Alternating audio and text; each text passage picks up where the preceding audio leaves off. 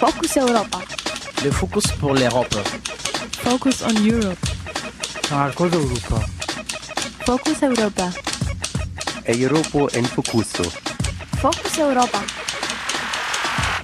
Fokus Europa. Nachrichten und Themen aus Europa auf Radio Dreieckland.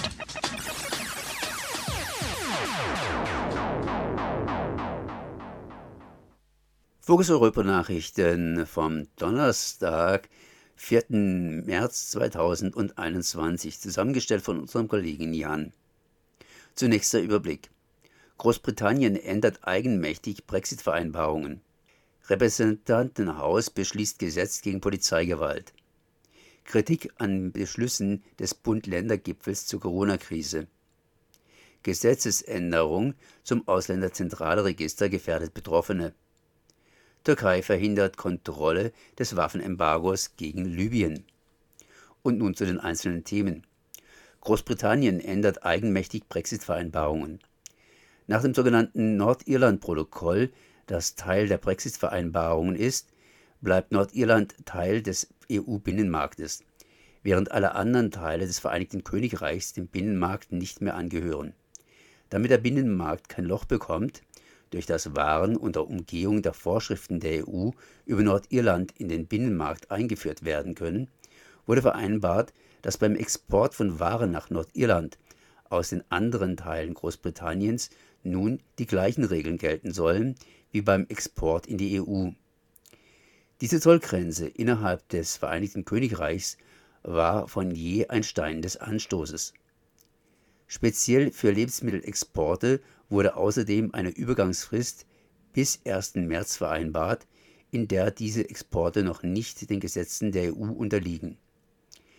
Diese Übergangsfrist hat nun die Regierung in London einseitig bis Oktober ausgeweitet. Für diesen Schritt mag es gute Gründe geben, und er stellt auch die Brexit-Vereinbarungen nicht insgesamt in Frage. Problematisch für die EU ist hingegen, dass London einseitig handelt und die EU nicht einmal vorab informiert. Repräsentantenhaus beschließt Gesetz gegen Polizeigewalt. Mehr als neun Monate nach dem Tod von George Floyd hat das Repräsentantenhaus der USA ein Gesetz zur Eindämmung von Polizeigewalt beschlossen. Das mit einer knappen demokratischen Mehrheit verabschiedete Gesetz sieht eine Einschränkung der Immunität von PolizeibeamtInnen vor. Beim Justizministerium soll außerdem eine Datenbank zur polizeilichen Fehlverhalten aufgebaut werden.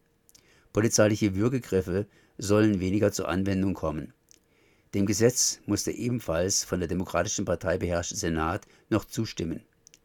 Während in den USA spätestens seit dem Tod von George Floyd Polizeigewalt politisches Thema ist, wird in Deutschland immer wieder Gewalt gegen PolizistInnen zum politischen Thema gemacht. Kritik an Beschlüssen des Bund-Länder-Gipfels zur Corona-Krise.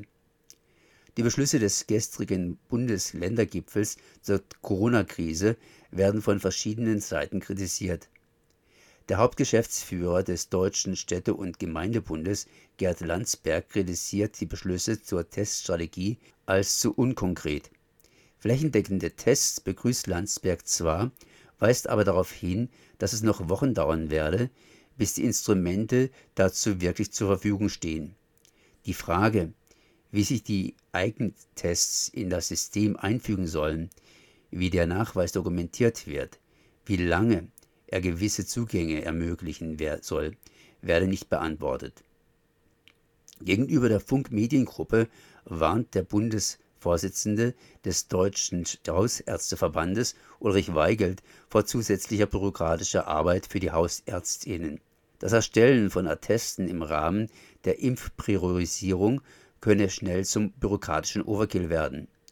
Weigelt weist darauf hin, dass die Hausärztinnen neben der Zusatzbelastung durch Impfen und zusätzliche Tests auch noch die normale Versorgung ihrer Patientinnen gewährleisten müssen. Dem Vorsitzenden der Fraktion der Partei Die Linke im Bundestag, Dietmar Barsch, sind die Beschlüsse schlicht zu kompliziert. Bürger und Bürgerinnen würden durch einen Corona-Irrgarten mit Inzidenz und Lockerungswirrwarr verunsichert, meinte Barsch gegenüber der gleichen Mediengruppe. Die Beschlüsse machen es KritikerInnen aber auch leicht, meinte der Nachrichtenschreiber von Radio Dreieckland. Wer die Fortsetzung des Lockdowns beklagt, findet das. Wer Öffnungen trotz steigender Fallzahlen beklagt, findet sie. Wer eine klare Linie sucht, findet sie nicht. Das Prinzip Hoffnung ist dafür reichlich vorhanden. Ist ja auch bisher in der Pandemie alles immer gut gegangen. Gesetzesänderung zum Ausländerzentralregister gefährdet Betroffene. Der ehemalige Datenschutzbeauftragte von Schleswig-Holstein, Thilo Weichert, hat nachgezählt. Der neue Gesetzentwurf zum Ausländerzentralregister ist der 40. Änderung und niemals sei die jeweilige Änderung im Interesse der Betroffenen erfolgt, meinte Weichert. Neben den 600 Ausländerbehörden in Deutschland können 14.000 andere Behörden und Organisationen auf das Zentralregister zugreifen. Dazu gehören Sozialhilfeträger, Jobcenter, Gesundheitsämter, Jugendämter, der Zoll, das Bundeskriminalamt und die Gesundheitsdienste. Irgendeine Kontrolle des Abrufs gibt es nicht. Die Verantwortung für die Zulässigkeit des einzelnen Abrufs trägt die abrufende Stelle, heißt es dazu schlicht. Expertinnen und Verbände wurden gerade mal vier Tage Zeit gegeben, zu dem Entwurf Stellung zu nehmen.